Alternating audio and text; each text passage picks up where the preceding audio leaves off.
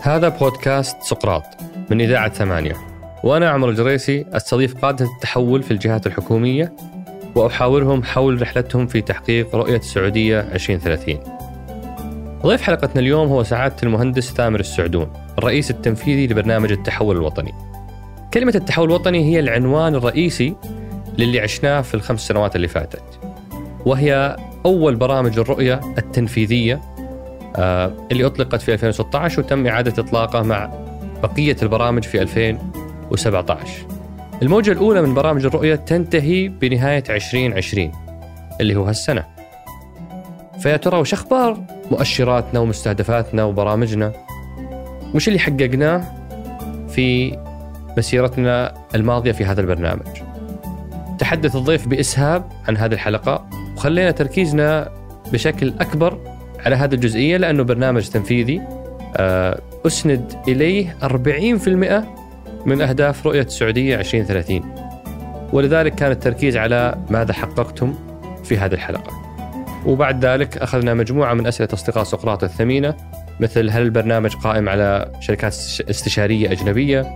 آه، ولماذا ما عندهم آه، تقارير دورية أو إفصاح؟ لنتائج أعمالهم وغيرها من أسئلتكم الثمينة. أترككم مع الحوار.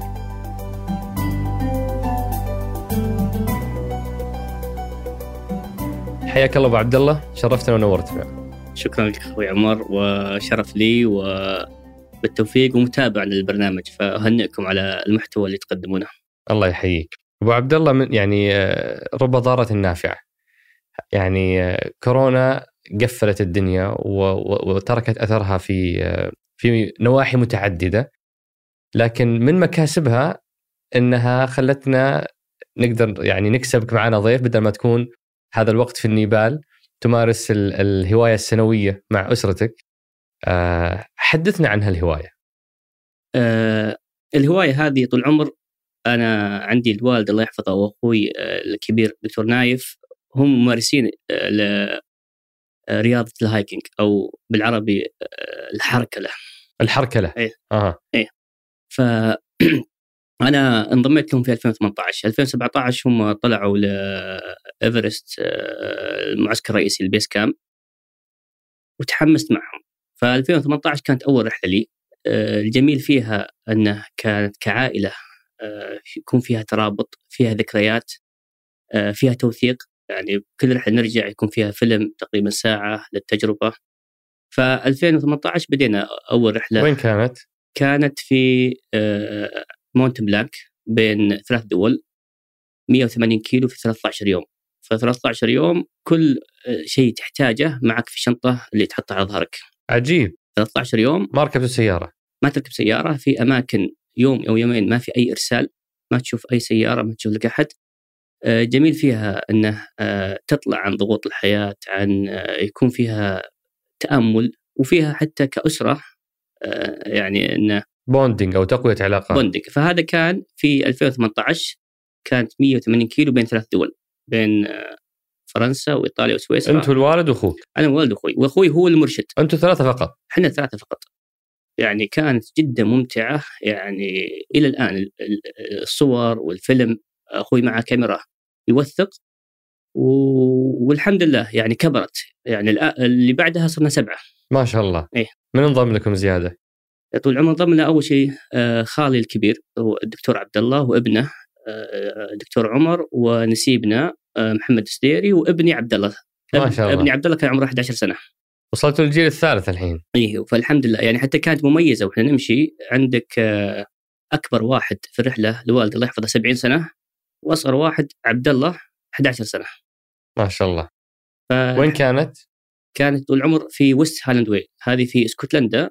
كانت آه، سبعة أيام أو ثمانية 150 كيلو. نفس الشيء. مشي. معكم شنطكم ما في أي استخدام للمرافق الفندقية أو السيارات. صحيح. الفرق بس في اسكتلندا اسكتلندا طريق شوي مهيأ بمعنى إنك تسكن في motels بالطريق. مم. فأفضل قليلا يعني كخدمات. ولكن الأولى ما في أنت من قطع العالم وفي ناس يخيمون أو تسكن في أكواخ يسمونها refuge يعني تدخل تلقى أسرة 20 شخص أو فوق بعض تسكن معهم تف... تاكل تفطر تمشي. مكلفه الرحلات؟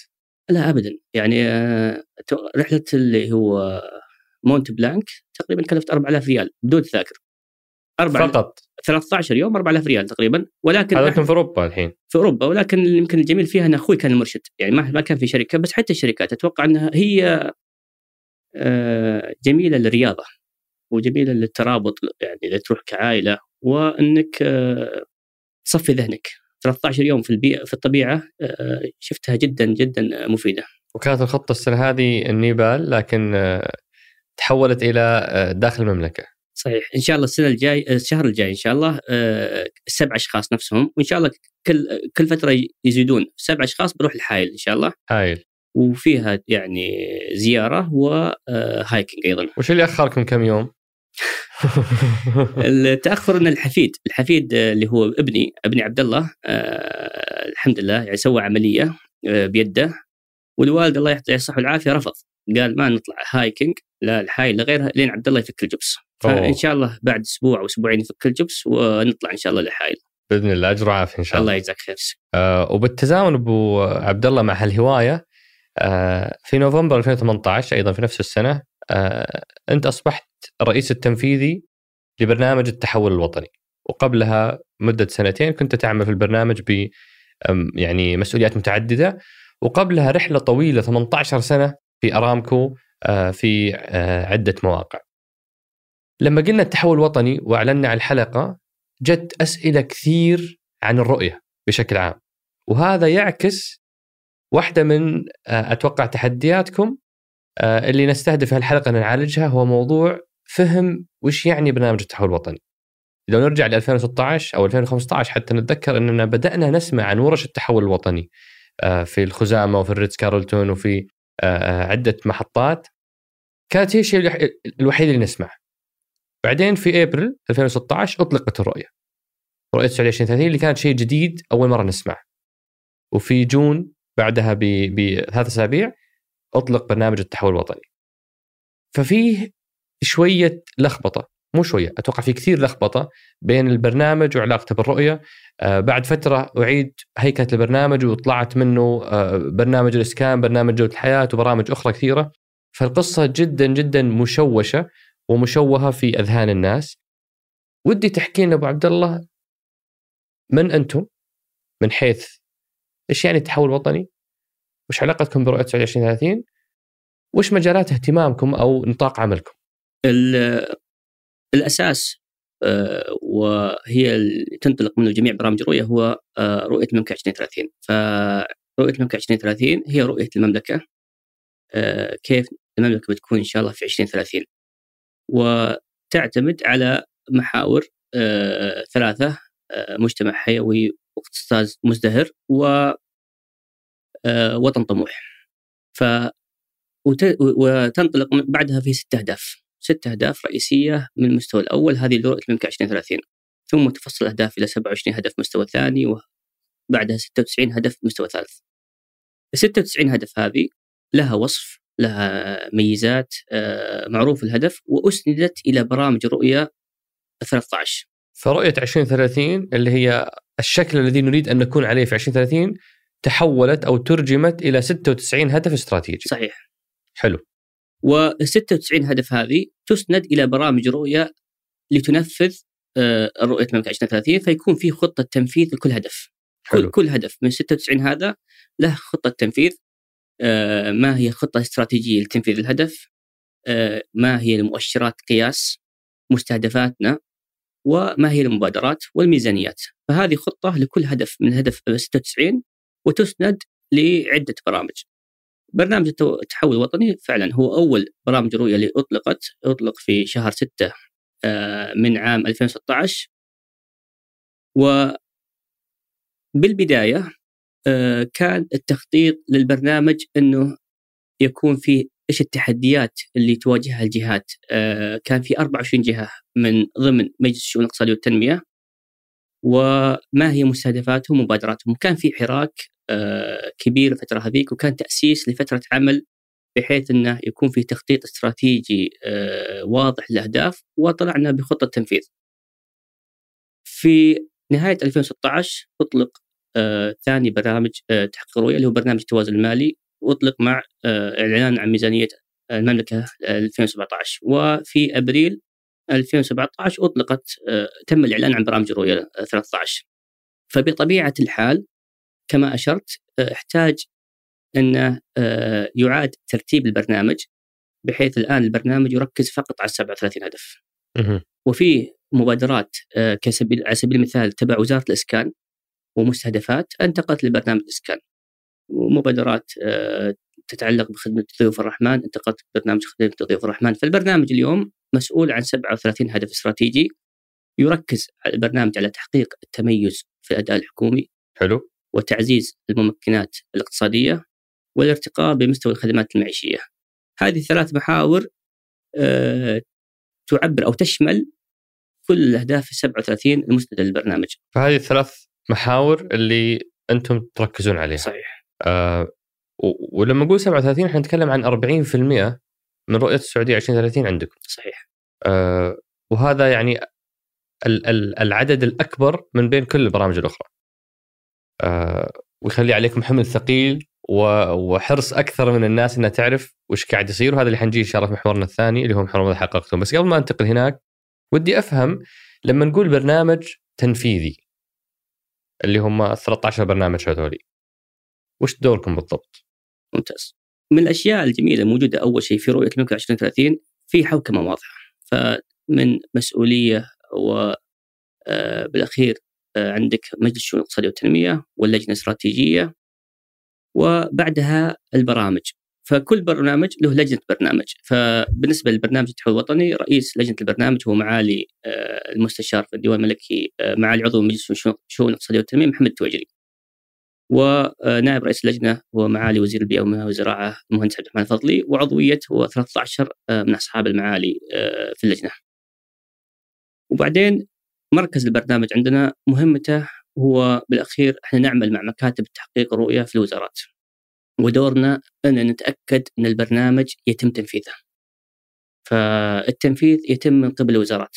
فأنتم ما عندكم تنفيذ ابدا؟ لا ابدا، إحنا ما ننفذ مبادرات ولا عندكم التخطيط لأنه من اللجنه الاستراتيجيه يجي أو من لجنة البرنامج. التخطيط يتم من عندنا. من عندكم. إحنا نخطط للبرنامج، إحنا ندير البرنامج، إحنا نرفع تقرير البرنامج، إحنا نقدم الدعم للجهات كثير معوقات ترفع لنا من ناحية معوقات تشريعية معوقات في التنفيذ آه، نساعد في الحل. بالأخير إحنا مسؤولين وعلينا مسؤولية إن البرنامج يتم تنفيذه. حلو. ولكن هذا التنفيذ يتم بالتعاون مع الجهات. يعني اليوم إحنا نتكلم على منجزات بإذن الله ما تم. هذا كله ينسب للجهات اللي شاركت في البرنامج.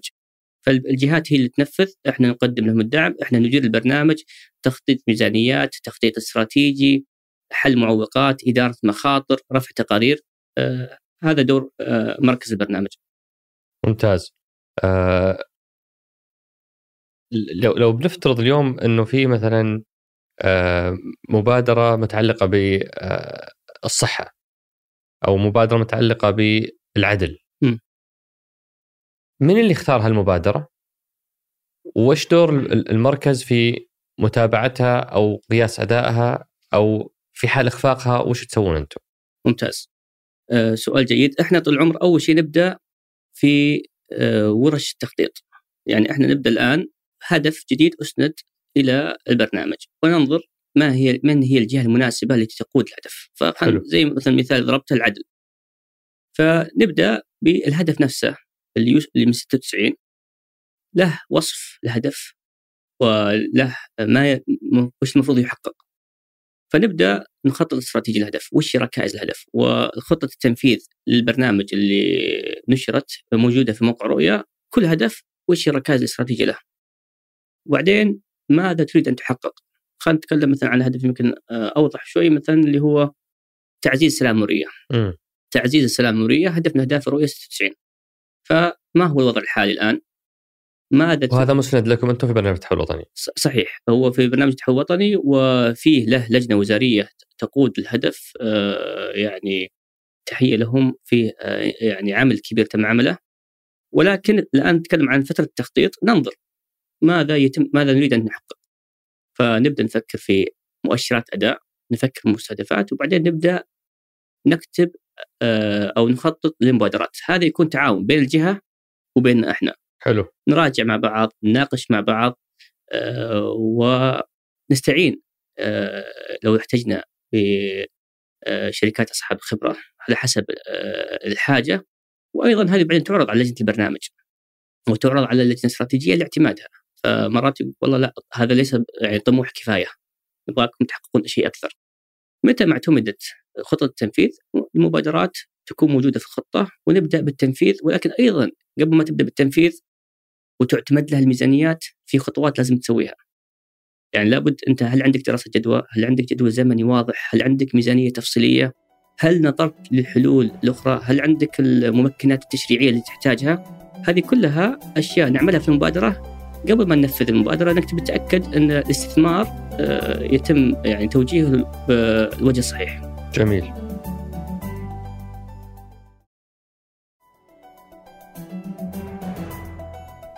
أتمنى أن تكون هذه مقدمة جيدة لفهم آه، من أنتم. قبل الانتقال للمحور الأهم اللي هو ماذا حققتم. يعني آه، أقدر أقول ياسر على أيام. لأنه فعليا إحنا يعني قبل وقت وجيز كنا قاعدين نحتفل بإطلاق البرنامج و... واتذكر أنا المؤتمر الصحفي اللي كان في رمضان. واجتمعوا فيه الوزراء وكل وزير تحدث عن مبادراته وأهدافه ومشاريعه وكانت تبث بشكل مباشر في القناة السعودية. وكلهم يتحدثون عن في عام 2020 سنحقق كذا في عام 2020 سنصل لكذا. اليوم إحنا في 2020 فما الذي حققناه؟ في برنامج التحول الوطني على مستوى المحاور الثلاثة اللي آه أنتم مهتمين فيها. ممتاز. آه أول شيء آه ودي أشير في تقرير أنتم نشرتوه تقريبا قبل شهر. نعم. وأحييكم عليه. يعني سلام. في تقرير أنتم نشرتوه عن المؤشرات البرنامج والعالمية وما تم تحقيقه وأشياء اللي لم يتم تحقيقها. فهذا آه يعني كان كبداية. مهم آه أيضا أن نرى الاشياء اللي آه، نفذناها وتم سويناها. وش نقدر نسوي بعدها؟ والأشياء اللي لم يتم تنفيذها أو ما أو نفذنا بس ما حققنا المستهدف كيف نتعلم من النتائج فهذه الخطط آه، يعني نقوم بتحديثها بشكل مستمر. في 2020 يمكن نبدأ آه، أول شيء حتبدأ بمحور تمكين الاقتصاد ولا التميز في الأداء الحكومي؟ أول شيء يمكن تعزيز الممكنات الاقتصادية. ممتاز. واحاول يمكن يمكن تكون بعضها مع بعض يمكن آه، الجهات آه، اللي تقود الأهداف احاول يمكن أذكر منجزاتها مع بعض يمكن حلو. ففي 2019 آه، في مؤشر سهولة ممارسة الأعمال. وهذا من البنك الدولي. السعودية كانت الأولى الأولى بين 190 190 دولة في إصلاح بيئة الأعمال. فكان في قفزة كبيرة. وهذا يعني دليل إنه الإصلاحات يعني جادة. آه، كان فيه عمل كبير آه، من وزارة التجارة من مركز وطني للتنافسية آه، تقوده معالي الدكتور إيمان ويراس مجلس ادارته معالي الدكتور ماجد القصبي. 400 إجراء تم يعني إصلاح إصلاح لخدمة المستثمرين 400 إصلاح لخدمة المستثمرين لخدمة المستثمرين صحيح. هذه تمت خلال الفترة الماضية. إي أثبتت إجراءات مشاكل تم حلها آه، لوائح سياسات آه، فهذه تم عملها. وهذه كثير من الأشياء اللي تاخذ وقت على أساس ترى النتائج. فكان في عمل صراحة كبير من 2016 في 2019 كنا الدولة الدولة الأولى في العالم اللي سوت تقدم وانتقلنا 30 مرتبة. حلو. بس إلى الآن بعيدين عن الهدف. آه، ما أتوقع بعيدين جدا لأنه حيطلع التقرير. إحنا لو نشوف الهدف في وثيقة البرنامج الهدف كان إن نوصل إلى 79% من اللي هي distance to frontier البعد من المركز الأول. حلو. فهذا المستهدف. إحنا بدينا في 2017 62 ونص. 62% وفي 2018 تقدمنا 63 ونص. في 2019 اللي هو كنا في أكثر دولة سوت تقدم آه انتقلنا إلى 61 71.6 71.6 اي والهدف وشو؟ اللي هو 79% آه. و وهذا بنهاية 2020 يعني التقرير الجاي. نهاية 2020 إن شاء الله. وهذا يعني دليل أنت حتى في 2019 وأنت أكثر دولة عملت تقدم في العالم المستهدفات لابد أن تكون للبرنامج صعبة. طموحة. طموحة صحيح. ممكن تحقيقها لكن صعبة. فهذه كل طمو- الطموح اللي حطيناه في مستهدفات البرنامج كانت يعني شوية ستريشت أو طموحة جدا. وهل كان في طموح في موضوع ترتيبنا في مؤشر التنافسيه؟ آه، هو فيه آه، له ترتيب لكن لم ينشر بوثيقه لأنك أنت الآن لابد أنك تحط إيش هدفك؟ هدفك تحقق علامة معينة ولا ترتيب؟ لأن الترتيب يتغير. فإحنا في الوثيقة في الوثيقه كان فيه اللي هو ال- ال- العلامة اللي نبغى نوصل لها وأيضا مهم يمكن في الم- بالموضوع هذا شوف بع- بعض واحد أحد الم- المؤشرات الفرعية اللي هو كان starting business بدء ممارسة الأعمال كان في السابق يعني كان ياخذك 15 يوم على أساس تبدأ آه، عمل. الآن ياخذك ساعة واحدة. ف... وتحسنا في الترتيب في المؤشر من البنك الدولي من المرتبة 141 للمرتبة 38 في سنة واحدة. امم فبدل ما تروح يعني ثمانية جهات حكومية 15 يوم لا تخلصها في مركز واحد أو الكترونيا في خلال ساعة. هذا مؤشر آه، بدء الأعمال. بدء الأعمال. آه، اللي هو فرع من مؤشر التنافسية. صحيح. آه، اللي هدفنا فيه 79% عشان الناس أحيانا تلخبط بين الترتيب وبين النسبة. صحيح. فإحنا نتكلم عن هدف 79% إلى اليوم واصلين 71% بعد ما كنا 62% صحيح. جميل. هذا فيما يخص إصلاح بيئة الأعمال. تم إجراء أكثر من 400 إصلاح مم. آه، آه، في هذا النطاق. صحيح. جميل. وص- وصار فيها أنظمة كثيرة. يعني أنا أقول يعني لو أذكر بعض الأنظمة لأنك أنت لابد تهيئ البيئة التشريعية. فكان عندك نظام الامتياز التجاري. صدر. نظام التجارة الإلكترونية صدرت. آه، اللائحه التنفيذيه لنظام الافلاس آه، نظام ولائحة آه، الرهن التجاري النظام الجديد لمكافحة الستر التجاري صدرت الأسبوع الماضي. صار فيه تغليظ العقوبات لمكافحة الستر التجاري صار في لجنة وزارية. العقوبات زادت بدل ما هو مليون صارت خمسة مليون كحد أقصى السجن من سنة لخمس سنين. فصار في مراجعة آه، للأنظمة واصدار أنظمة جديدة. جميل. ممتاز. ويمكن نفس المحور عندك أيضا آه، مؤشر آه، تقييم آه، الأمم المتحدة للتجارة الإلكترونية. إحنا انتقلنا من المرتبة 56 للمرتبه 49 هذا آه، تقدم آه، سبع مراتب. والآن السعودية مصنفة من ضمن أبرز عشر دول في مؤشر التجارة الإلكترونية. ضمن أفضل عشر دول؟ آه، إيه، إيه، الاكثر تطورا. أوكي الاكثر طول لأن إحنا ترتيبنا 49 صحيح. أه وهل في عندنا هدف في هذا المؤشر؟ هذا من المؤشرات الفرعية. إحنا في البرنامج عندنا 94 تقريبا مؤشر رئيسي و224 مؤشر فرعي. مؤشرات فرعية تكون عند الجهات. آه، البرنامج يتابعها كلها يتابعها ولكن أيضا آه، ال 94 هي على مستوى البرنامج يرفع يرفع فيها التقارير آه، بشكل دوري. ممتاز. هذا من يخص التجارة الإلكترونية. يمكن أيضا من على المحور الأول آه، شيء يعني إحنا أو من الآثار الكبيرة صارت للرؤيه وملموسة اللي هو ما يتعلق في ملف تمكين المرأة. إي البرنامج كان له جهد كبير وبقيادة وزارة الموارد البشرية آه، والتنمية الاجتماعية بملف آه، تمكين المرأة وزيادة مشاركة المرأة في سوق العمل. فخط الأساس آه، اللي بدينا منه كان اللي هو 22% في 2015 نسبة النساء في سوق العمل صح. حكومي وخاص صحيح حلو. وهذا موجود في مستهدف آه، رؤية أن آه، نصل إلى 30% في 30 20 في 30 2030 في برنامج التحول الوطني المستهدف اللي نشر في الوثيقة اللي هو نصل آه، 26% في 20 20 2020 فانتقلنا إحنا من 22% في 2015 آه، في 2019 25.3 وفي النصف الثاني من عام 2020 إحنا حققنا مستهدف 2020 بحيث إنه وصلنا ل 26% ما شاء الله. فهذا مؤشر تم تحقيقه. وكان في كثير من المبادرات اللي تمكن يعني المرأة أنت تتكلم عن آه، خدمات رعاية الأطفال، النظام صار في تعديل في النظام، آه، العمل آه، برنامج لتسهيل نقل المرأة العاملة تشجيع العمل عن بعد، كان أيضا في برامج آه، موجهة للقياديات قياديات سواء في القطاع العام أو الخاص أو القياديات آه، في تمكين المرأة في الخدمة المدنية وتعزيز دورها القيادي. جميل. ويمكن أيضا من الأشياء المهمة اللي هو تم في 2019 أعلن من آه، مجموعة البنك الدولي أن السعودية الأكثر في العالم تطورا فيما يتعلق في تقرير إصلاح الأنظمة واللوائح المرتبطة بالمراه. فإحنا الآن اليوم إحنا الدولة الثانية عربيا والأولى خليجيا. عجيب إيه. فتخ... يعني هذا آه، أتوقع وش اسم المؤشر هذا؟ هو إصلاحات الأنظمة واللوائح المرتبطة بتمكين المرأة من آه، البنك الدولي. اليوم إحنا الثاني عربيا والأول خليجيا.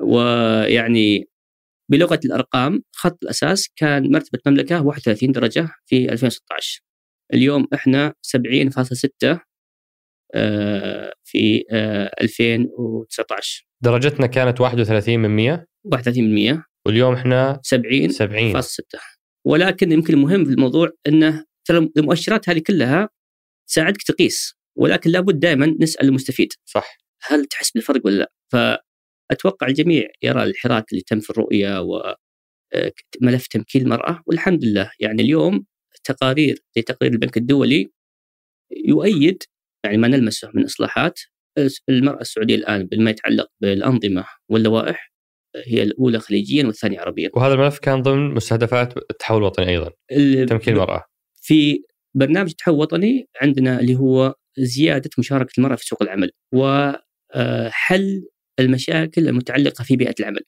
ولكن هناك إصلاحات أكبر وأكثر آه، قادتها يعني في جهات كثيرة في آه، الرؤية في الحكومة منها آه، ملفات يعني مثل اسواق المرأة السيارة وغيرها هذه ما كانت من ضمن برنامج التحول الوطني ولكن برنامج التحول الوطني ساهم في كثير من الإصلاحات الموجودة. جميل ويمكن إحنا برضو نحيل الأصدقاء المتابعين لحلقتنا مع أم خالد هند الزاهد صحيح آه وكيل الوزارة لتمكين المرأة تحدثت بإسهاب عن هذا الملف. آه هذا فيما يخص تمكين المرأة. طيب آه موضوع الشؤون البلدية م. آه الوزارة كثير من مستهدفاتها عندكم صحيح وهي بالنسبة لكثير لما نسولف عن تسهيل ممارسة الأعمال على طول يقولون طيب يا أخي والبلدية آه ما يفيدني إني أفتح سجل تجاري في يوم وليلة آه ولكني ما أقدر أمارس نشاطي إلا بعد آه أشهر من المعاناة. وش اللي تحقق في موضوع الاستثمارات البلدية أو في الاصلاحات البلدية؟ ممتاز. آه أول شيء فيه من ناحية توحيد الإجراءات وهذا آه من الأمور المهمة المبادرات كان في برنامج اللي هو بوابة إلكترونية موحدة بلدي. بدل ما تكون عندك 17 أمانة وبلديات كل بلدية لها إجراءاتها ولها نظامها الآن في نظام موحد اللي هو نظام بلدي. فهذا وحد الإجراءات كلها في منصة إلكترونية واحدة أيضا فيها تحقيق لكفاءة الإنفاق وتسهيل الإجراءات. وخفضت المدة الزمنية آه، لاعتماد المخطط السكنية من سنتين 60 يوم. وأيضا آه، أعلن قبل تقريبا أسبوع أو أسبوعين اللي هو اللائحة المحدثة للتصرف بالعقارات البلدية. وأيضا هذه تشجع الاستثمارات. صار فيها مرونة أكثر. المستثمر الآن يعني اللائحة تسمح إلى 50 سنة بدل ما هو 25 سنة. أيضا آه، تخفيض الضمانات البنكية من 100% آه، من قيمة الايجار السنوي إلى حد أقصى 25% آه، فيها إتاحة إيجار تأجير العقارات البلدية مؤقتا. آه، رفع حد الإعفاء من 5% آه، من فترة العقد إلى 10% صار فيها تسهيلات وفي منصة بل... منصة اللي هي فرص. فرص. أي. ففرص أيضا تطرح فيها جميع الفرص الاستثمارية وفي 2019 عرضت أكثر من 7200 فرصة استثمارية. فموجودة فرص المستثمر يقدر يقدم عليها. جميل. وعلى طاري فرص إحنا كنا آه، قبل أمس في في أبها. وضمن جولة جميلة في جنوب المملكة. وزرنا يعني آه، مشروع تجاري. يمكن من أجمل المشاريع اللي شفتها خارج الرياض. آه، وكان مقام على مرفق بلدي. أو أو على يعني أراضي بلدية مؤجرة للمستثمر مدة زمنية طويلة. فوجود المدد الطويلة يعني تعطي المستثمر فرصة إنه إنه يستثمر بشكل جيد حتى آه، يعني لأنه عنده مساحة لتعويض عوائده الأجارات المؤقتة آه، أو أو قصيرة المدى تساعد الجهات اللي لها ارتباط بالمواسم بدل ما أنا أحتاج عقد سنة أنا محتاجه شهرين بس في الموسم آه، أقيم منشأتي أو أقيم فعاليتي و وهذه تفيد البلدية من حيث الدخل وتفيد المستثمر من حيث محدودية الاستثمار. فهذا فعلا تطور كان جيد في موضوع الاستثمارات البلدية. في موضوع السياحة السياحة هي السياحة والتراث هي البعد الثامن في التحول الوطني. وكان عندنا إحنا حلقة يعني ثرية جدا مع الأميرة هيفا آه، نائب وزير السياحة. نحيل أيضا المهتمين للتفاصيل إنهم يسمعونها. لكن نبغى نسمع منك وش أهم المؤشرات اللي موجودة في هذا في هذا القطاع. طيب آه ممتاز. فقطاع السياحة الآن هو أحد القطاعات المهمة وفي لها يعني دعم كبير آه من القيادة وحراك كبير يقوده معالي الوزير أحمد الخطيب وأيضا آه الأميرة هيفا نائب وزير آه، السياحة أشارت لكثير ما تم. يعني من الأشياء المهمة اللي تمت أول شيء فتح فتح قطاع السياحة للسياح من الخارج. فالتأشيرة السياحية آه، أطلقت في ربع الثالث من عام 2019 وأصدر 350 ألف تأشيرة في ربع آه، الرابع من 2019 آه، أيضا أدرجت واحد الحساب في 2018 للتراث العالمي اليونسكو. هي خامس موقع. خامس موقع صحيح. وهدفنا ثمان مواقع. صحيح. ما شاء الله. هدفنا في الرؤية في 2030 ثمان مواقع. آه، أنشئ صندوق التنمية السياحي آه، في 2020 برأس مال 15 مليار. ففي حراك كبير في القطاع السياحي آه، أيضا من ما تم أضيف بالنسبة للتراث 75 موقع تراثي في 2019 قائمة المواقع التراثيه الآن 316 موقع. آه و... هذه قائمة داخلية أو داخلية محلية؟ داخلية صحيح. أضيف خ... أضيف 75 موقع لهذه القائمة. صحيح. فصارت اليوم 316 316 ويعني في القطاع أيضا آه آه فيه آه أيضا تم أشياء يمكن آه، طرق لها أشياء تطور كبير في المنظومة العدلية في قطاع الاتصالات قطاع الصحة فتبدأ أي قطاع نبدأ فيه؟ أه حاجي للأداء الحكومي بس ما يعني ما حمشي السياحه إلا أسولف عن المؤشر اللي متراجعين فيه، أنت تحب المؤشرات أبو عبد الله م. وأنا يعني أبغى أعرض اللي تم والذي لم يتم صحيح. حتى يعني نكون شفافين مع الناس. مؤشر تنافسية السفر والسياحة إحنا قاعدين نتراجع فيه ونبتعد عن الهدف. أه ولما حكيت مع الأميرة آه، هيفا ذكرت بانه دورهم أو وزنهم في المؤشر هو 20% فقط. أه بينما آه، يعني المؤشر يمس جهات كثيرة أخرى ولذلك الآن نحول السؤال لكم أنتم. وبس عشان نذكر الناس إحنا عندنا آه، في شيء مؤشر اسمه مؤشر تنافسيه السفر والسياحه ترتيبنا في 2015 لما أطلقت الرؤية كان 64 وهدفنا في 2021 نكون 58 عالميا ترتيبنا. الواقع اليوم إننا نزلنا إلى 69 صحيح فلماذا تراجعنا في مؤشر تنافسيه السفر والسياحة وما الذي أعددناه حتى نحقق هدفنا في العام القادم؟ ممتاز. فالاميره هيفا فعلا أشارت لكثير من أشياء متعلقة بالمؤشر ويمكن آه، أبغى أعيد بعض ما آه، يعني تم نقاشه. أول شيء الإصلاحات الجوهرية تحتاج وقت على أساس تبان في المؤشرات. فصحيح في مكاسب سريعة ولكن إحنا نتكلم عن تغييرات جوهرية. ف اول شيء نتكلم عن المؤشر. المؤشر آه اللي هو تنافسية السفر والسياحة له أربع أقسام رئيسية. وله فعلا 90 مؤشر فرعي.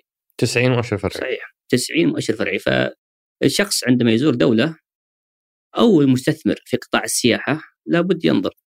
فأول قسم اللي هي البيئة الممكنة. أنت تتكلم عن سهولة ممارسة الأعمال عن تصريح بناء لو بغيت تبني كمستثمر. تتكلم عن الأمن والسلامة هل المكان اللي بروح له آمن ولا ليس آمن؟ النظافة الصحة. فهذا اللي هو الجزء الأول. والجزء الأول في في التقرير إحنا كن يعني أدينا فيه آه، آه، بشكل مناسب. إحنا كنا مرتبة 41 وكان في تحسن كبير في سهولة ممارسة الأعمال.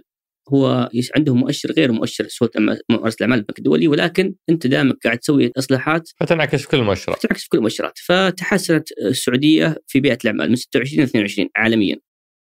آه، أيضا الأمن والسلامة. السعودية انتقلت من مرتبة 61 23 ما شاء الله. فالحمد لله السعودية بلد آمن وهذا يبان في المؤشرات. الثقة بالشرطة رقم 13 في العالم. ما شاء الله. ففي ثقة بالأمن في ثقة بالشرطة فالحمد لله. في هذه كلها مؤشرات فرعية تحت المؤشر الرئيسي تنافسية السفر والسياحه أه، تحت الجزء الأول بعد. آه، اللي هو هي أربع أجزاء. الأول لا، الأول واحد اللي هو تنافس السفر والسياحه تحته أربعة أقسام. حلو.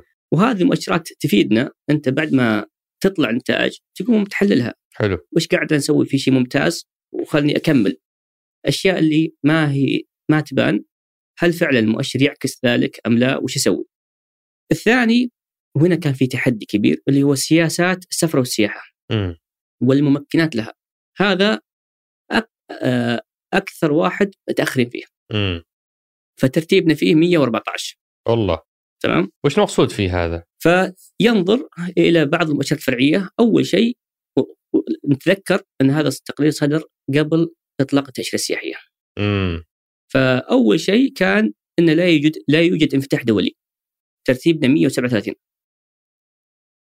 أصعب الدول للحصول على التأشيرة.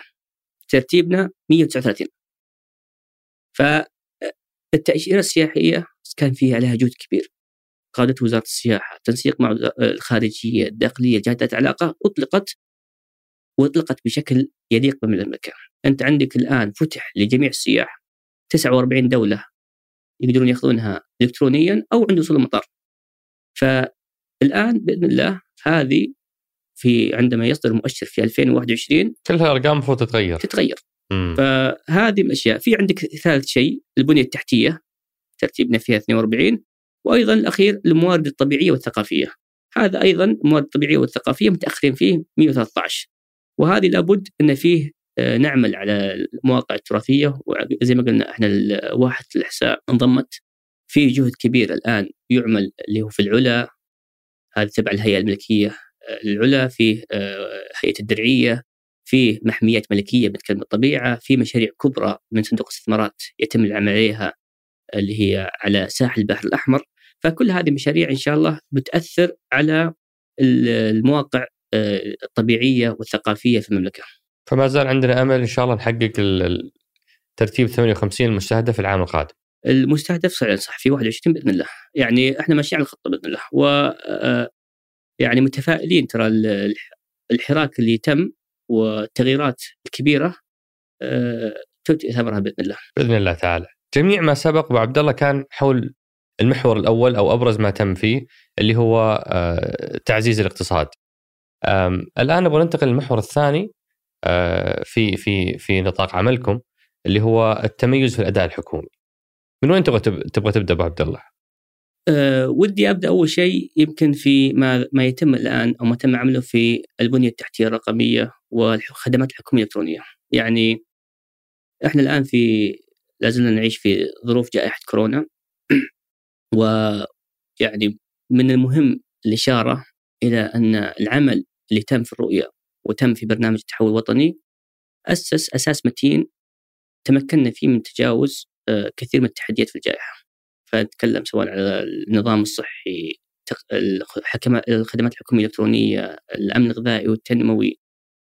آه، العمل الحكومي كيف إنه تغير وتيرته آه، بشكل أفضل. فأول شيء يمكن نبدا بالاتصالات فما تم عمله أول شيء من آه، في 2018 تم إيصال خدمات الاتصال- الاتصالات الأساسية 100% لجميع القرى وال- والهجر. الألياف الضوئية كان كان في سابقة مستهدف إنها يتم عمله في ست سنين. ما تم عمله في ثلاث سنين. نشر الألياف الضوئية ثلاثة ونص مليون منزل آه، في نهاية 2019 هذا إجمالي اللي وصلنا له ولا ولا جدد كلهم هذول؟ في في ثلاث سنين. في الثلاث سنوات إيه. وصلنا ثلاث الألياف الضوئية إلى 3 مليون ونص منزل. منزل. وهذا كان فيه قصة يعني آه، نجاح بحيث إن كانت هذه شراكة مع القطاع الخاص. فيها استثمار من الحكومة وفيها استثمار من آه، شركات الاتصالات جميل آه، نتكلم على الإنترنت زادت السرعات ب 40 400% معد مع أن ترى معدل استخدام الفرد للإنترنت في السعودية هو ثلاث أضعاف المعدل العالمي. آه، من الأشياء المهمة عندك تخصيص النطاقات الترددية. تخصيص النطاقات الترددية مهم للسرعات ومهم لشركات الاتصالات. فمن 2017 إلى 2020 زاد التخصيص ب 226%. وش- وهذه شلون تشرحها الواحد غشيم مثلي ما يعرف التقنية؟ ال- الآن عندك الترددات أو النطاقات الترددية يتم تقسيمها في أشياء لاستخدام عسكري في استخدام دولة استخدام كذا وفي أشياء هي استخدام الاتصالات حلو فمهم إنك آه، تحرر الترددات هذه وتطرح لشركات الاتصالات بحيث تستخدمها. وإذا زاد عندك النطاق الترددي يكون في فرصة أكبر للشركات إنها توفر خدمات أفضل. جميل. فنتك... فهي زادت عندنا 226% صحيح. ما بين 2017 و 2020 من 2017 ل 2020 ما شاء الله. وأيضا آه، إحنا آه، الدولة الرابعة عالميا في نشر آه، تقنية الجيل الخامس. هذا بسبب أيضا إنك وفرت نطاقات ترددية للشركات. عظيم فيمكن في نفس المؤشر نتكلم على مؤشر الأمم المتحدة للحكومة الإلكترونية. إي أشوف انك انت قلت أنا كنت بطرحه أنا هذا إحنا قاعدين أو أو إحنا اليوم أقل من نقطة الانطلاق اللي بدينا فيها ولسنا قريبين من هدفنا اللي هو بنهاية 2020 على أساس تشوف مؤشر عندك نقطتين. عندك نقطة أول شيء وش ترتيبك؟ وهذا ترتيبك بين الدول. وأيضا في عندك العلامة تقييم لك. حلو بغض النظر عن باقي الدول. فالمرتبة في 2016 كنا في مرتبة 44 2018 كنا بالمرتبه 52 في 2020 إحنا من مرتبه 43 مهم. ف من 2016 ل 2020 كان في تقدم صحيح إنه كان في تأخر آه، كترتيب بين 16 و 18 لكن من 18 ل 20 كان في تقدم بتسع مراتب. بس أنا الهدف أبو عبد الله أن نكون 30 ما هو 43 صحيح. فهذا آه، نقطة أو زاوية ننظر لها أول شيء. حلو. ننظر أيضا لما العلامه حقتك. أنت الآن لكنك أنت قاعد تعمل وغيرك من الدول تعمل. فأول شيء ننظر إحنا وش علامتنا. إحنا بدينا من آه، فاصلة ستة ستة ثمانية ثمان- فاصلة 68 هذا في 2016 حلو. في 2018 فاصلة 71 فأنت قاعد تتقدم. مهم. مش كترتيب قاعد تتقدم أنت درجاتك. كدرجاتك مم. وبعدين في 2020 تقدمنا صرنا فاصلة 79 وعلى أساس يمكن آه، نشرح وش معنى هذه فاصلة 97 فاصلة 61 في تقرير الأمم المتحدة يكون في تصنيف للدول. فالدول اللي من فاصلة 5 لفاصلة 75 تعتبر متقدمة. فالسعودية في ست- 2016 في 2018 كانت تعتبر متقدمة في الحكومة الإلكترونية. من فاصلة 75 فوق تعتبر متقدمة جدا. فالسعودية انتقلت من 2018 ل 2020 في تصنيف الأمم المتحدة إحنا متقدمين جدا في الحكومة الإلكترونية. في مؤشرات أيضا فرعية ننظر لها على أساس نشوف وش تم. في مؤشر فرعي اللي هو البنية التحتية الرقمية. انتقلنا من 2018 ل 2020 40 مرتبة. وهذا شيء كبير إحنا حاليا 27 عالميا في مؤشر البنية التحتية الرقمية والثامن من دول مجموعة العشرين. وأيضا آه، مؤشر القدرات وراس المال البشري تقدمنا في 15 مرتبة. أنا يمكن أشرت بسرعة بس كيف تم؟ هو مهم إن نعرف كيف تم لأن زي ما قلت أنا في مبادرات في مؤشرات فأنا أشرت ل 3.5 مليون منزل.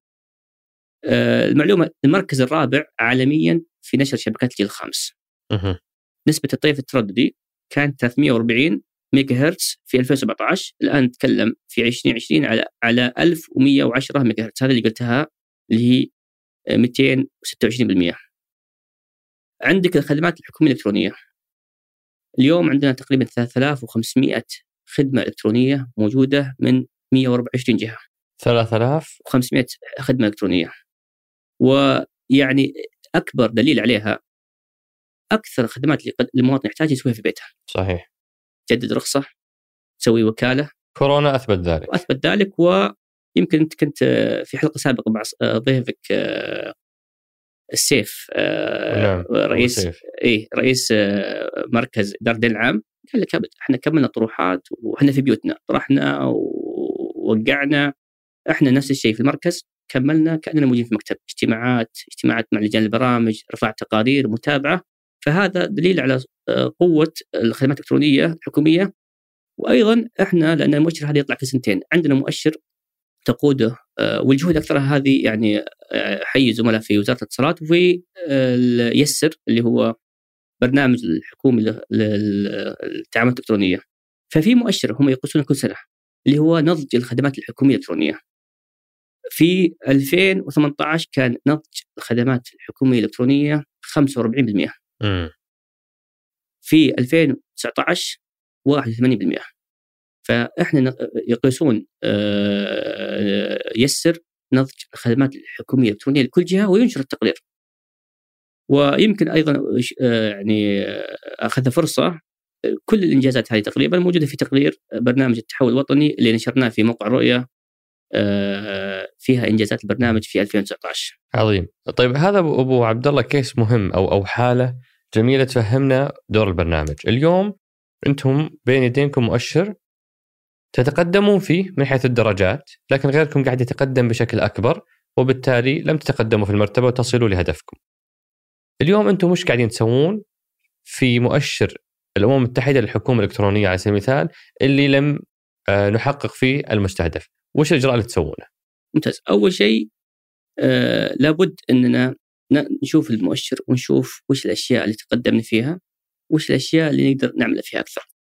المؤشر بشكل عام تقدمنا فيه، صحيح أنه يمكن آه، مستهدف 30 آه، مرتبة 30 لم تحقق ولكن تنظر مؤشرات فرعيه وتنظر إيش الأشياء اللي يحتاج تركز عليها بالفترة القادمة وهذا مهم إني أشير له إن خطه تنفيذ البرامج ليست جامدة. م. في تغييرات مستمرة في خطة التنفيذ، يعني إحنا ولها حوكمة بحيث إن نعرف والله هل في مبادرة جديدة يحتاج آه، نعمل بها؟ هل لابد هل نغير في مبادرات حاليه؟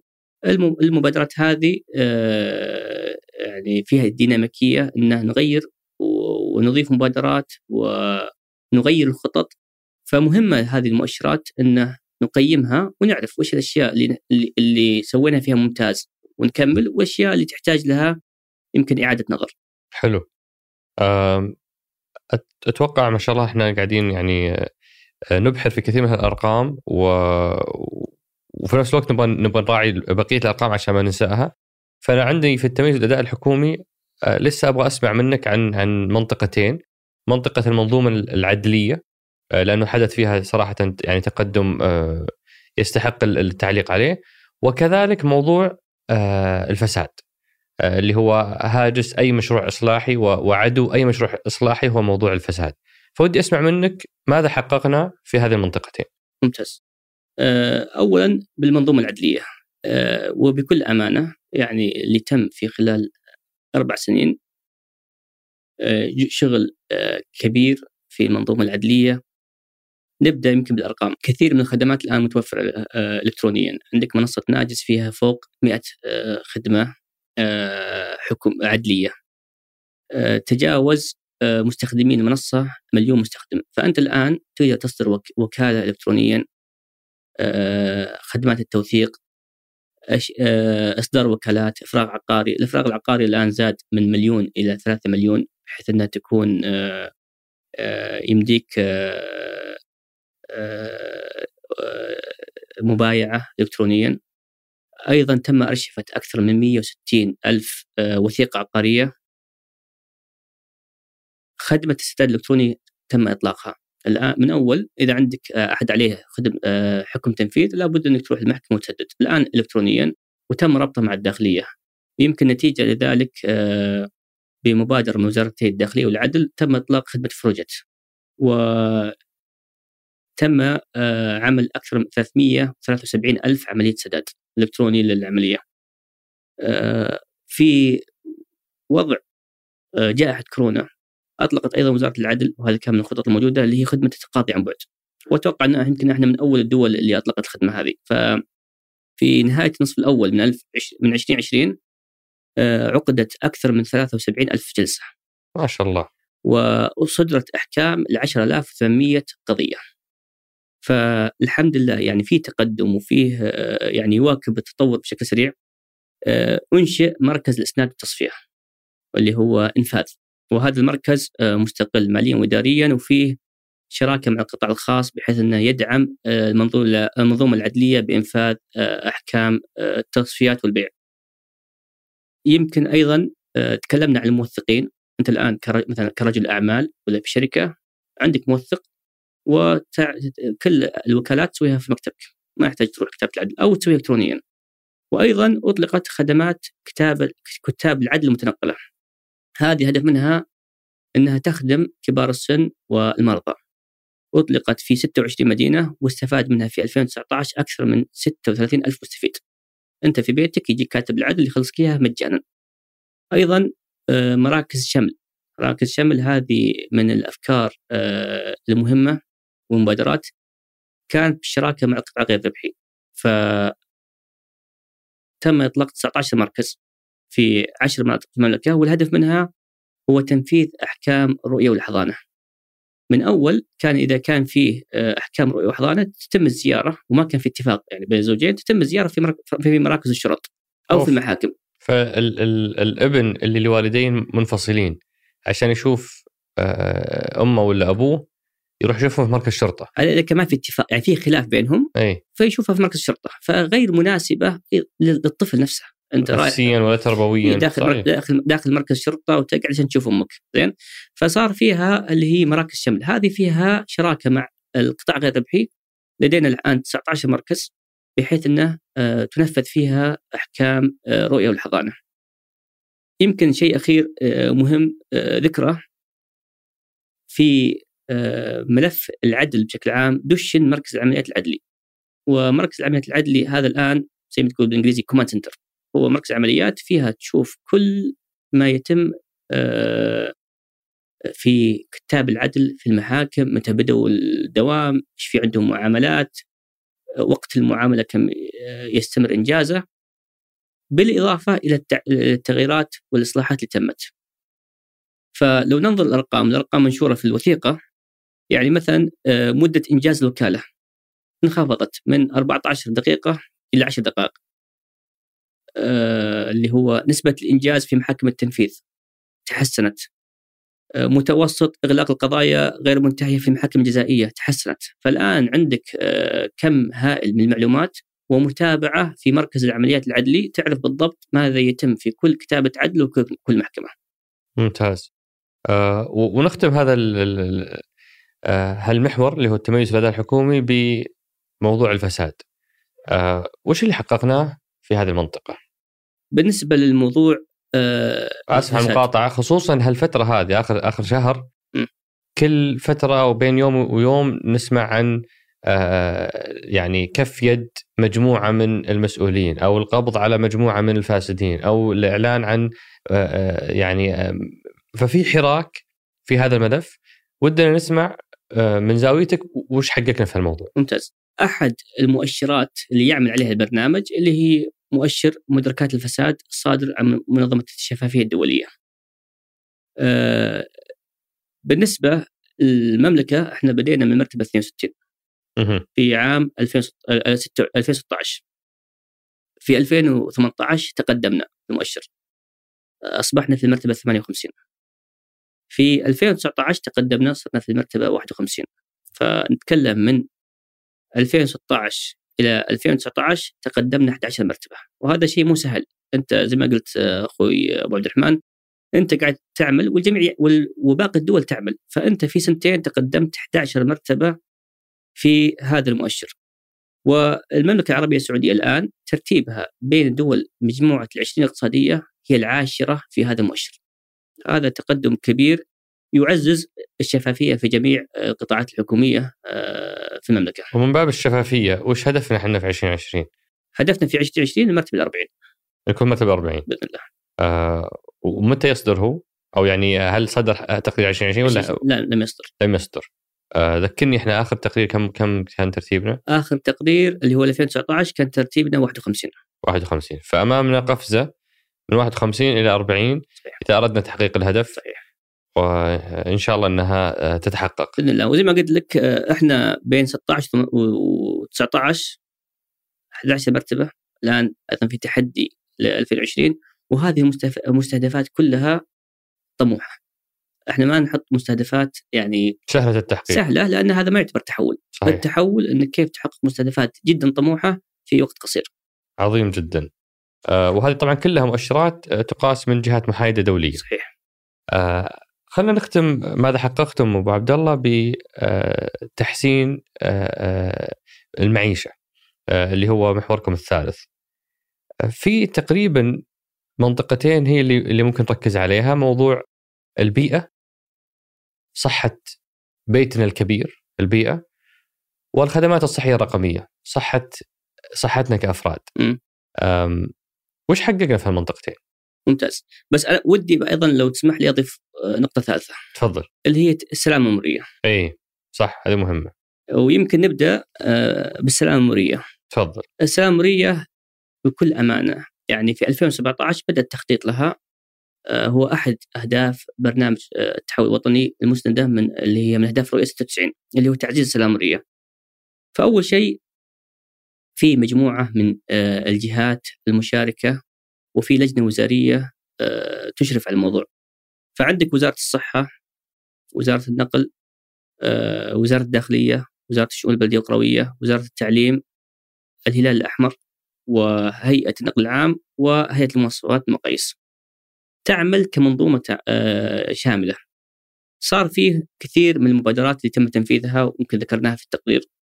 ولكن قصة يعني نجاح يعني لابد من الاشاره لها. إحنا في 2017 وإحنا نخطط كان عندك معدل وفيات في ازدياد.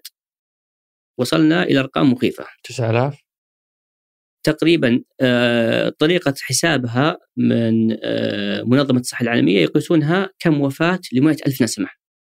فخط الأساس في 2016 عندك 28 وفاة لكل 100 ألف نسمة. 28 صحيح. و ف... وكان الرقم فيه تصاعد. فكان لابد من وضع خطة والخطة آه، وضعت بحيث أن تنظر للمنظومة كاملة. وفي مبادرات من قبل ما يبدأ الشخص يسوق من تدريبه من المركبة وسلامتها إلى هو يسو- يسوق كيف إنك على الطرق الضبط المروري آه، آه، بعد لما يصير حادث كيف تتفاعل معه العلاج في المستشفيات. فنظر نظر للسلسلة كاملة ووضع لها مبادرات. في 2018 انخفضت الوفيات من 28 وفاة لكل 100 ألف نسمة في 26 في عام 2016 إلى 16.8 16 حالة وفاة. 16.8 كل 100 ألف نسمة. يعني التحسن بمقدار 40% مستهدفنا في 2020 هو كان 23 وفاة.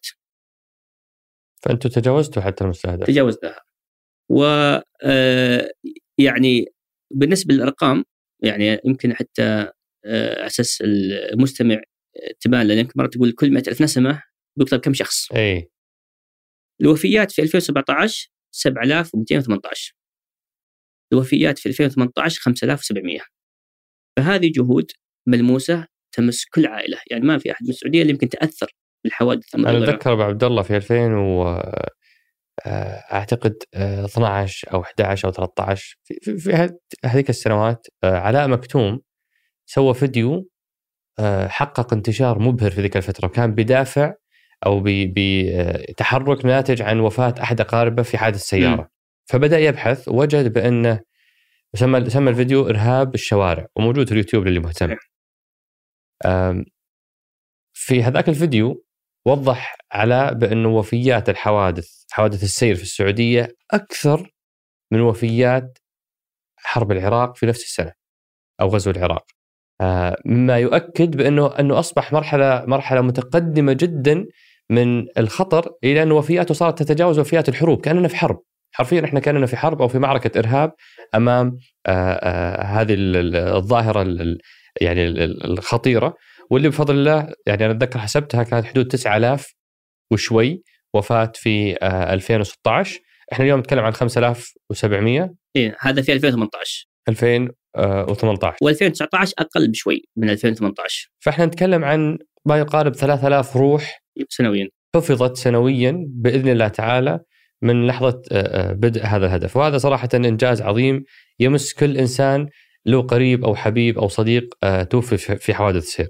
آه، وأيضا كان ضيفنا آه، أبو أبو سليمان ياسر الداود آه، في حلقة سابقة آه، أيضا تحدث عن هذا الموضوع ومن زاويتهم هم كوزارة نقل وش سووا. فاحيي المهتمين لتلك الحلقة. آه، بالنسبة للبيئة صحيح وش اللي حققنا أبو عبد الله؟ البيئة طول العمر والسلامه آه، كان فيه آه، جهد كبير تم وجزء لابد أول شيء نبدأ في ترتيب البيئة التنظيمية ويعني كبعض المعلومات أول شيء نظام البيئة صدر الشهر الماضي فهذا جدا كي بيساعد على الحفاظ على البيئة. فنظام البيئة صدر الشهر الماضي. وفي غرامات وفي عقوبات في وفي. شرطة بيئية و... الشرطة البيئية آه، صدر الأمر السامي بتأسيسها قبل سنتين. آه. فهذه القوات الخاصة للأمن البيئي. وهذه تتبع وزارة الداخلية وأطلقوا حسابهم في تويتر أتوقع قبل كم يوم. وفي خطة لهم آه، المحميات الملكية المحميات بشكل عام كيف خطتنا بدون يغطونها لأنك أنت لابد تبدأ تبني قدرات تدريجيا. أيضا في منتصف 2018 آه، أمر خادم الحرمين الشريفين بإنشاء المحميات الملكية ولها مجلس محميات ملكية في الديوان الملكي يرأسها سمو العهد. في أيضا قبل سنة وشوي في مارس 2019 صدر قرار مجلس الوزراء بإنشاء خمس مراكز آه، لها علاقة بالبيئة. نتكلم على المركز الوطني للارصاد المركز الوطني لتنمية الغطاء النباتي ومكافحة التسطر آه، التصحر المركز الوطني للرقابة على الالتزام البيئي المركز الوطني لتنمية الحياة الفطرية. والمركز الوطني لإدارة النفايات. وأيضا في صندوق البيئة لكي يعزز من الاستدامة المالية للمراكز. أيضا بالتشجير آه، في من ضمن مبادرات البرنامج في نهاية 2019 تقريبا تم زراعة مليونين و300 ألف شجرة من آه، قبل آه، وزارة البيئة المياه والزراعه بالتعاون آه، مع الجهات ذات العلاقة. وهذه الأشجار أكثرها أو كل- كلها تقريبا من الطبيعة من تناسب بيئتنا المحلية. يعني نتكلم عن سمر غاف من- منقروف البيئة البحرية. و أكثر من مليونين و300 مليون 300 والهدف وش كان؟ لدينا مستهدف ان نوصل عش- 10 مليون شجرة. في المبادرة. المبادرة لم تنتهي بعد آه، خلال كم؟ ل 22 الين 22 يفترض نزرع 10 مليون صحيح. فحاليا أنتم غطيتوا 23% من الهدف تقريبا. وأيضا في بال آه، ما يتعلق بالجانب آه، البيئي عندك البلديات أيضا في حراك كثير في المنظومة البلدية بما يتعلق بالبيئة والأشجار. يعني سمو أمير الرياض وجه قبل فترة بتشجير في المجمعات التجارية. صحيح. الأشجار الآن آه، ما في لها آه، تقليم الأشجار خلي الأشجار تطلع. هذه في كل الأمانات آه، تم تعميم لها. تم زراعة 600 ألف شجرة من قبل البلديات بنهاية عام 2019 وأيضا يعني الرياض الخضراء وهذا ليس من ضمن مبادرات البرنامج ولكن يتقاطع البرنامج. فيه جهد كبير يتم. فالمستهدف أن يزرعون سبعة ونصف مليون شجرة بعام 2030 المرحلة اللي انطلقت فيمكن سكان منطقة الرياض يشوفونها وانت ماشي على طرق آه، رئيسية. آه، فيه آه، أعمال تشجير والمرحلة الأولى على ما أظن 31 ألف شجرة. فهذا بما يتعلق آه، بالجانب البيئي. جميل. ونختم بموضوع الصحة. وش أبرز الأرقام اللي حققناها في آه، ملف الصحة؟ أول شيء تحية يمكن للزملاء في يستاهلون. الصحة خاصة في الوقت هذا آه، كان في بنية تحتية آه، متينة آه، بما يتعلق بالرعاية الصحية إذا ممكن يعني أول شيء من الأشياء المب... أو من المبادرات اللي كانت في البرنامج اللي هو إنشاء المركز الوطني للوقايه من الأمراض ومكافحتها. الحين ما حد ما يعرفه اللي هو وقاية. هذا من مبادرات وزارة الصحة في البرنامج والهدف من المركز هو مكافحة الأمراض المعدية وغير المعدية. أنا ما كنت أتخيل وأنا في 2017 وإحنا نخطط واحد يقول لي في كورونا. يعني أقرب ما يكون لغير المختص مثلي إنه فيلم خيال علمي. مطارات تتسكر والمدارس تتسكر. ففي كان إطلاق المركز الوطني لوقاية من الامراض ومكافحتها هو أحد مبادرات البرنامج والحمد لله في شغل كبير والسعودية يعني كان لها في إشادة من من منظمه الصحة العالمية على التعامل مع الجائحة. أيضا كان فيه بنية تحتية آه، للنظام الصحي ساعدتنا الآن في الجائحة. نتكلم على تطبيق صحة. تطبيق صحة آه، تم العلم عليه وزارة الصحة في آه، 2019 تم تقديم أكثر من 800 ألف استشارة طبية ومتأكد الأرقام زادت بشكل كبير وقت الجائحة وهذا للي ما يعرف تطبيق صحة هو تطبيق بحيث إنك تاخذ استشاره طبيه مجانية عن بعد. مجانية. وأنا استفدت منها في فترة الجائحة. كان شلون؟ كان عندي حالة حالة في ال- البيت وأب- وأبني وزوجتي جتني تقول ودي مستشفى. قلت له وين نطلع؟ الحين في في حظر. وفعلا تكلمنا مع الطبيبة أرسلت لها الصورة تكلمت معها وش رسائل بعدين قلت لها أبى أكلمك هاتفيا. وفي عن التطبيق تكلمت هاتفيا مع زوجتي وقلت لا. تطمني ترى الحالة بسيطة ما يحتاج تروح المستشفى وإذا عرفوا الحالة وش هي يصرف لك دواء عبر التطبيق وتصرفه من أكثر من 1500 آه، صيدلية خاصة. يا سلام فهذا كتبسيط خدمات يعني مجانا وأنت قاعد في بيتك تشوف الطبيب وتتواصل معه وإذا صعب تشخيص يقول لك يعني اذهب إلى المستشفى. فهذا تطبيق صحة، تطبيق موعد أيضا من مبادرات البرنامج آه، عملت عليه وزاره الصحة أكثر من 12 مليون مستفيد. وحتى الآن بواقع 51 مليون موعد. هذه الأرقام محدثة يمكن اللي موجود في الوثيقه، الوثيقة اللي نشرناها آه، حق منجزات البرنامج كان فيها أرقام 2018 19 فتطبيق صحة، تطبيق موعد. وأيضا صار في تطوير كبير. أحد مبادرات البرنامج وهو تطوير خدمة 937 937 سابقا كانت تتكلم تستفسر. لا لا. كان فيها استشارات طبية. وتكلم 937 في 2018 4 مليون اتصال. 2019 9 مليون اتصال. واستشارات الطبية في 2018 مليون و400 استشارة طبية. في 2019 2.6 مليون استشارة طبية. فبنية تحتية آه، قوية في القطاع الصحي بنية تحتية قوية في نظام الاتصالات وبنية تحتية وهذا يساعد على التعليم عن بعد وعلى الصحة عن بعد وعلى العمل عن بعد وأيضا في الأمن الغذائي والتنموي بنية قوية وبحسب الأرقام آخر الأرقام إن الاتصالات على 937 في وقت الجائحة وصلت إلى 90 ألف اتصال يوميا. ما شاء الله والحمد لله يعني آه هذه المبادرات آه أثبتت آه يعني المرونة و آه، بنية تحتية قوية آه، للمملكة. عظيم جدا، أنا بختم هذا آه، المحور الكبير حق ماذا حققتم بهدف لم تحققه أو بمؤشر جالسين نتراجع فيه اللي هو مؤشر أفضل بلد للوافدين. إحنا تراجعنا 12 مرتبة كنا في 2016 ترتيبنا 63 على مستوى العالم كأفضل بلد للوافدين م. 2018 صرنا 76 صح و2020 حتى ما قيس الرقم قالوا إنه يعني آه، قريت أنا التقرير قالوا إنه لم نتمكن من قياس هذا المؤشر الظاهر انكم زعلتوهم ولا هم زعلوا منكم ما أدري إيش صاير بينكم فما الذي يحدث في مؤشر أفضل بلد للوافدين وليش قاعدين نتراجع فيه؟ ممتاز. آه، اولا آه، في هدفين من أهداف الرؤية المستوى الثالث اللي مسنده لبرنامج التحول الوطني وتقودها وزارة الموارد البشريه والتنمية الاجتماعية ما يتعلق بالوافدين. م. تحسين الظروف المعيشية للوافدين وتحسين ظروف العمل للوافدين. فهذه آه، من الأهداف 96 للرؤية. بما يتعلق بالمؤشر فعلا في 2016 كان خط الأساس 63 مضبوط. وفي 2018 76 تراجعنا. صار في تراجع 2019 ما كان في قياس.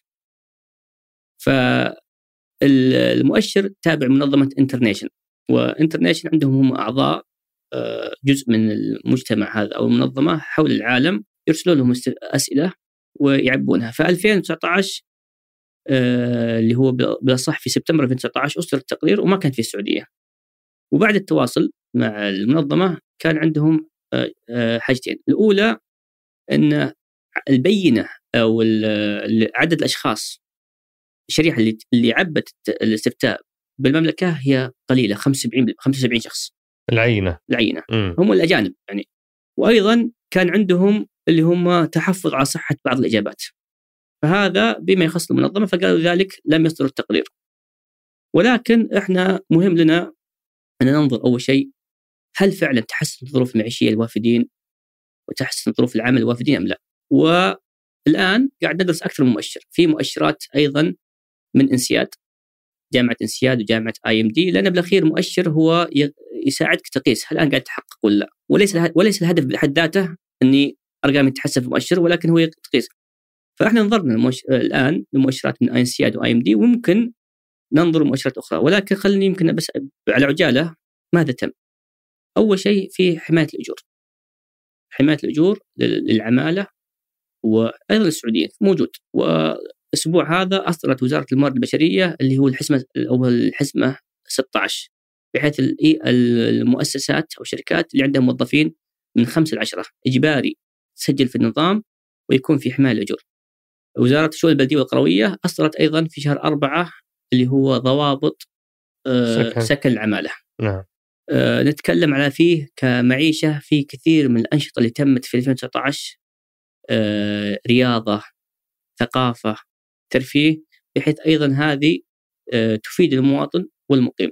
أنا أول مرة العاملات آسف المقاطعة أول مرة عاملات المنزل يطلعون لفعالية ترفيهية كانت في موسم الرياض لما آه، جابوا مطرب آه، أو أو فنان فلبيني صحيح آه، فقلنا لهم روحوا غيروا جو صحيح. وهذه كانت من اللحظات اللي يمكن لأول مرة يعيشونها أو أنا حتى أنا شخصيا أول مرة يعني أتخيل إنه هذا ممكن تتوفر للعماله المنزلية. صحيح. فيعني أحد المؤشرات يمكن ودي أقولها اللي هو في عندك جاذبية المملكة وتحفيز اندماج الوافدين في المجتمع السعودي. عندك مؤشر هو تنافسية المواهب العالمية وصدر من إنسياد. خط الأساس في 2017 كان 39 المستهدف لعام 2020 هو 37 وتم تحقيق المستهدف في عام 2019 ما شاء الله. فهو الآن عندك مؤشرات كثيرة. المؤشر اللي هو من InterNations هو أحد المؤشرات في عندك من INSEAD عندك IMD مهم إنها تدرسها وعندما تجد مؤشر أفضل للقياس لها حكمة. عندك مركز الوطني لقياس أداء الأجهزة الحكومية بيت خبرة. وتناقش وهل هذا أفضل هل هذا أفضل. بالأخير أنت تبغى أداة قياس تساعدك تعرف أنا هل قاعد أتقدم أو لا. عظيم جدا. هذه آه، يعني ما شاء الله رحلة طويلة جدا من ال ال ال ال الأرقام والمؤشرات والتشريعات اللي تعتبر إجابة على سؤال ماذا حققتم؟ آه والآن بنتقل لمحورنا الأخير آه اللي هو أسئلة أصدقاء سقراط. آه جتنا مجموعة أسئلة ما شاء الله جيدة جدا ولأننا ما شاء الله أخذنا وقت آه في المحور السابق. استميحك إننا نحصل على إجابات سريعة قدر المستطاع حتى نشمل أكبر قدر من الأسئلة. السؤال الأول يقول لماذا لا يكون هناك مؤتمر كل ربع سنة يتم فيه إبراز مؤشرات الأداء لبرنامج التحول الوطني؟ أنتم ما قصرتوا أول مرة تنشرون تقرير لكن هذا لا يشبع فضولنا. صحيح. إحنا نبي شيء يعني ربع سنوي نبي آه، آه، يعني برتم أكثر من مجرد تقرير سنوي. ممتاز. جزء منها كان هدفنا يعني يمكن في 2018 17 نبغى نركز على التنفيذ. حلو. فأول شيء عملنا فيه اللي هو الآن نشرنا التقرير، آه، التقرير هذا كان يصدر داخليا الان نشرناه وموجود في موقع رؤية في 2019 وبإذن الله آه، نعدكم إن شاء الله بيكون فيه آه، تقارير آه، تنشر بشكل ربع سنوي أو أيضا شهري بماذا يعني ماذا تم تحديده تنفيذه من قبل البرنامج. متى نتوقع إن شاء الله التقارير تبدأ تنتظم؟ السنة هذه إن شاء الله. السنة هذه بإذن الله. عظيم. آه في هنا سؤال يقول وش صار على موضوع خفض نسبة البطالة من 11% إلى 9% في 2020 وصولا إلى 7% في 2030 هذا المؤشر عندكم؟ المؤشر وإتاحة فرص العمل للجميع هو مؤشر على مستوى الرؤية. فهذا مؤشر على مستوى الرؤية آه، برنامج التحول الوطني لديه هدفين اللي هو تمكين المرأة في سوق العمل وأيضا تمكين ذوي الإعاقة. ولكن هذا جميع برامج الرؤية تساهم في هذا المؤشر. هذا المؤشر مو عندكم مو عندنا. في أسئلة عن البرنامج مثلا لماذا يتم إعادة التخطيط البرنامج أكثر من مرة؟ لماذا لا يتم تحديد نطاق واضح محدد بأربع إلى خمسة أهداف تحولية ويتم الالتزام بتنفيذها؟ هو البرنامج يعني نتكلم من 2016 ل 2020 صار في تغيير واحد تغيير واحد اللي هو كتغيير يعني كبير في نطاق البرنامج اللي هو في 2017 امم من 2017 ل 2020 ما في تغييرات حتى الوثيقة ما تغيرت اللي منشورة في موقع الرؤية ولكن في تغييرات بسيطة، تغييرات بسيطة لابد إنك تعملها لأن عندك اليوم الحقائق والمعلومات غير الحقائق والمعلومات اللي عندك قبل سنة. صح. فتغيير خطط البرنامج لابد أن تكون آه، تتم عبر دراسة لماذا ما تم تحقيقه المعلومات الموجوده ونحسن آه، على خطة التنفيذ الموجودة حاليا عندنا. بس ما تغيرون أهدافكم مؤشراتكم. اهدافنا مؤشراتنا من 2000 17 نشرنا وثيقه زي ما هي. في بس تغير خطط العمل مبادرات؟ صحيح. يعني أنت تكتشف والله في مبادرة هذه غير غير مجدية آه، ماليا إنك تستمر فيها.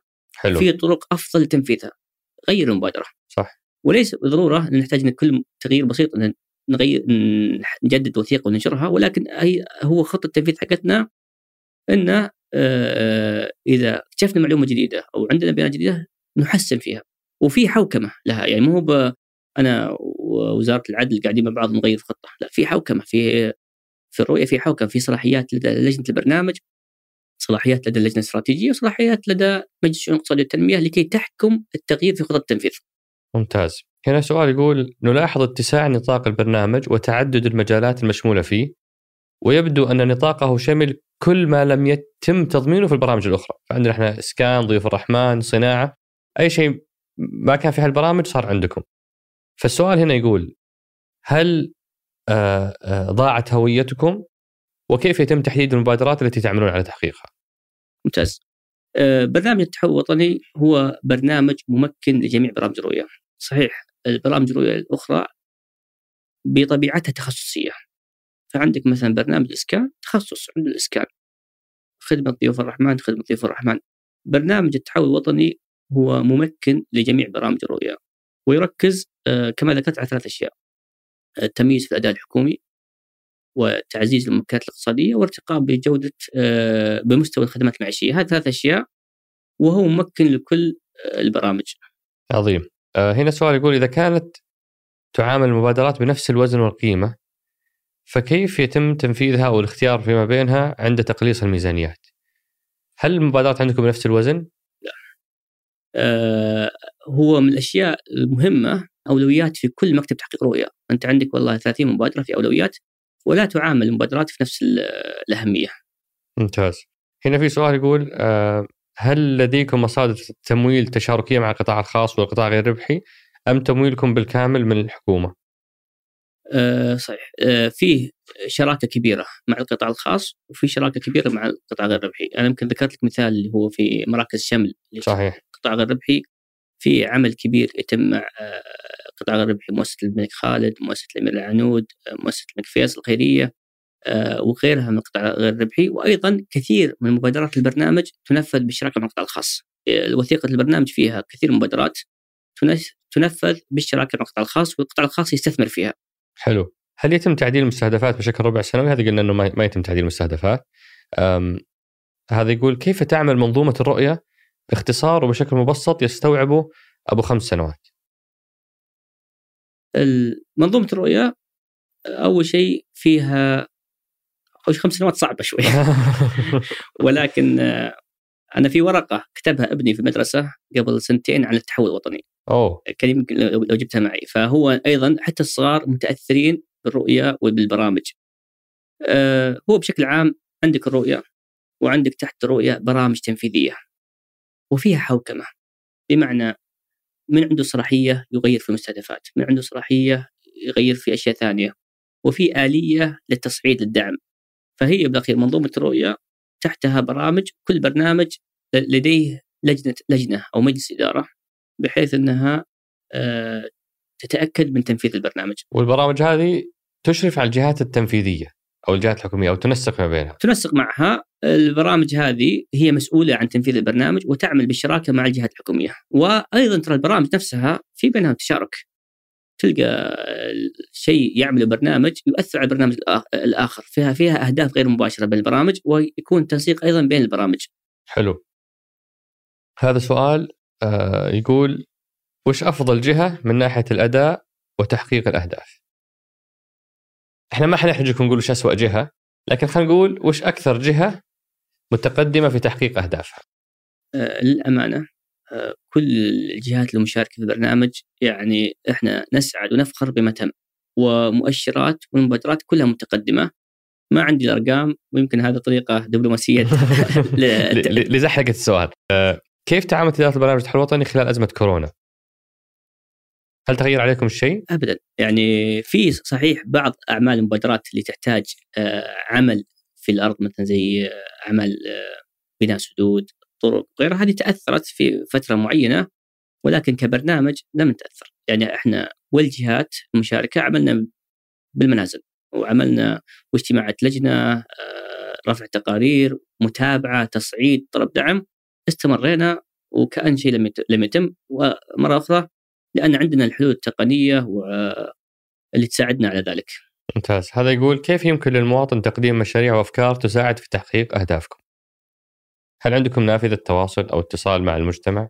ممتاز آه، أول شيء أتوقع أنا اللي يمكن بطرحه انه الشخص يشوف يقرأ الوثيقة ويفهم أهداف البرنامج لأن في عدم فهم كامل فتنظر الأهداف وتتواصل مع الجهة اللي تنفذ المبادرات يعني أنت مثلا تحب العمل التطوعي عندك وزارة الموارد البشرية في منصة التطوع في بوابة التطوع. امم أنا مثلا عضو في بصفتي الشخصية عضو في اتحاد السباحة؟ لا غير اتحاد آه. السباحة آه، صحيح أنا عضو في مجلس اداره ولكن عندك اللي هو لجنة أصدقاء البيئة في مدينة الغاط. امم أنا أحب البيئة. وكانت في فكرة فأسست جمعية أنا عضو مؤسس فيها. ونشارك فيها وندعمها فهذا آه، أقول اللي يبغى يشارك. شوف أهداف الرؤية وأهداف البرنامج وشوف وين أنت أنت هل تهتم بالبيئة في جمعيات متخصصة في البيئة في الوزارة. هل أنت تهتم في العمل التطوعي؟ في منصة العمل التطوعي في وزارة الموارد البشرية. المقصد؟ إنكم أنتم ما أنتم جهه تنفيذية وبالتالي التواصل معكم ما هو بأفضل خيار وإنما التواصل مع الجهات مباشرة. آه، صحيح. ولكن أنا أقول اللي يبغى يشارك فيها آه، انظر إلى المبادرات ونشوف وين الجهة المشاركة. يعني أعطيك مثال أحد الزملاء كان مهتم في الجمعيات التخصصية وفي عنده مش عنده تحديات تواصل مع وزارة الموارد البشرية عندهم ورشة لنقاش آه، الجمعيات التخصصية وتم دعوته وشارك معهم في خلال يوم كامل في أفكاره ترى أنا عندي تحديات واحد اثنين ثلاثة وتم يعني الأخذ آه، اقتراحاته بعين الاعتبار. جميل. آه هذا هذا واحد ما شاء الله عليه محضر زين. يقول بالنسبة لمبادرتكم بين قوسين تطوير مختبر البلوك تشين وهي إحدى مبادرات البعد الخامس. ما مدى قابلية الجهات الحكومية لخلق سوق جديد من الخدمات والسلع باستخدام البلوك تشين؟ ما هي التشريعات والسياسات المتعلقة بهذه التقنية؟ وهل برنامج التحول الوطني داعم لهذه المشاريع؟ خصوصا ان مشروعي يساهم في تحقيق جزء لا بأس به من أهدافكم الاستراتيجية. آه، البلوك تشين يعني سلاسل الكتل سلاسل الكتل. فهو يبغى أنا غير مختص فيها ولكن أعرف أن آه، وزارة. آه، الاتصالات وتقنيه المعلومات آه، تقود جهد كبير بما يتعلق بالتقنيات وأعرف أن مؤسسة النقد قامت بتجارب على البلوك تشين كانت من أول البنوك المركزية وأيضا في تجربة لهيئة أو للجمارك في بعض التعاملات ولكن ما عندي تفاصيل يمكن أفضل جهة يعني تواصل معها يمكن هي وزارة الاتصالات وتقنيه المعلومات. فهذا فهذه المبادرة آه تقودها وزارة الاتصالات وتقنيه المعلومات. وأيضا تشوف أنت هل أنت الحل اللي عندك له دخل في القطاع المالي؟ يمكن مؤسسة نقد. مم. هل هو له دخل في آه، القطاع اللوجستي؟ يمكن وزارة النقل أو آه، مثلا الجمارك. ففي آه، جهود تمت. أنا أعرف إن في جهود تمت في مؤسسة نقل في جهود تمت في آه، مصلحة الجمارك ولكن ما عندي كل التفاصيل بما يتعلق في المبادرة. وهنا أبو عبد الله في سؤال شوية يعني آه، زي ما يقول تحت الحزام فإن شاء الله صدرك يستسع له أو يعني آه، يستوعبه. هذا السائل يقول أغلب مشاريع التحول الوطني هي شركات استشارية أجنبية فمتى يتم الاعتماد على أبناء البلد؟ أنتم كمركز شغلكم كله استشارات أجنبية؟ المركز اليوم 100% سعوديين. ف كم موظفينكم؟ 75 موظف 100% سعوديين 100% سعوديين تقريبا في 2018 100% سعوديين. فالشركات الاستشارية لا لا ما في ما في عيب إن يعني نستعين بهم إذا في هدف واضح أنت تبغى تعرف أفضل دول مم- ممارسة بكذا وكيف أتحول وكيف أوصل كذا ولكن غيرها لا بالعكس إحنا موظفين المركز 100% سعوديين من أفضل الجامعات من أفضل الخبرات. و آه، البرنامج يتم تنفيذه كله بسعوديين. من حيث إعداد ال- ال- التقارير، متابعة المؤشرات، آه، الرصد، التنسيق كل هذه كل تتم ب يعني شبابنا وبناتنا في المركز. كلهم إدارة مخاطر رفع تقارير تصعيد دراسات آه، تتم داخليا. من إلى بالمركز آه، آه، اللي هو إدارة ميزانية التواصل الإعلامي كلهم موظفين مركز سعوديين 100% ولا حرج إنك تستعين بشركة استشارية إذا أنت تعرف إيش تبغى منهم. يعني تستفيد من بيوت خبرة في شيء محدد ولكن لا البرنامج يدار 100% من قبل موظفي المركز اللي أنا فخور آه، بالعمل معهم. جميل. سؤالي الأخير أبو عبد الله وصلنا اليوم 2020 وهذا يعني آه، أحد الأسئلة اللي وصلت وحبيت إني اختاره كسؤال ختامي. إحنا اليوم وصلنا 2020 ماذا بعد؟ بالنسبة لنا البوصلة اللي ننظر لها دائما هي رؤية رؤية المملكه 2030 فالآن إحنا نخطط لمرحلة 2020 25 فالآن آه، نضع الخطط لها ونستفيد مما تم عمله من 2016 ل 2020 أشياء حققناها قبل الوقت بفتره طيب كيف نقدر نزيد من المستهدفات وكيف نبني عليها؟ أشياء تقدمنا فيها ولم نحقق مستهدفاتها. طيب إيش نقدر نعمل على أساس آه آه نزيد من وتيرة الإنجاز؟ فالآن إن شاء الله إحنا نخطط آه لفترة 20 21 25 بإذن الله. عساكم على القوة. أنا. شاكر وممتن لقبول الدعوة وشرفتنا يا ابو عبد الله. شكرا لك وأنا من متابعين البرنامج وهنك عليه. نفتخر. وشكرا لك. الله يحييك. تسلم. أعتقد هذه الحلقة بتكون خيار أول لكل منشن يوصلنا ويقول لنا وش حققنا أو وين وصلنا في أهداف رؤية السعودية 2030 وإن شاء الله إنها تكون مجرد آه، نهاية مرحلة وبداية مرحلة أكبر وأميز لهذا البلد بإذن الله. أصدقاء سقراط شاركوا هالحلقة مع من تعتقدون أنها تهمهم.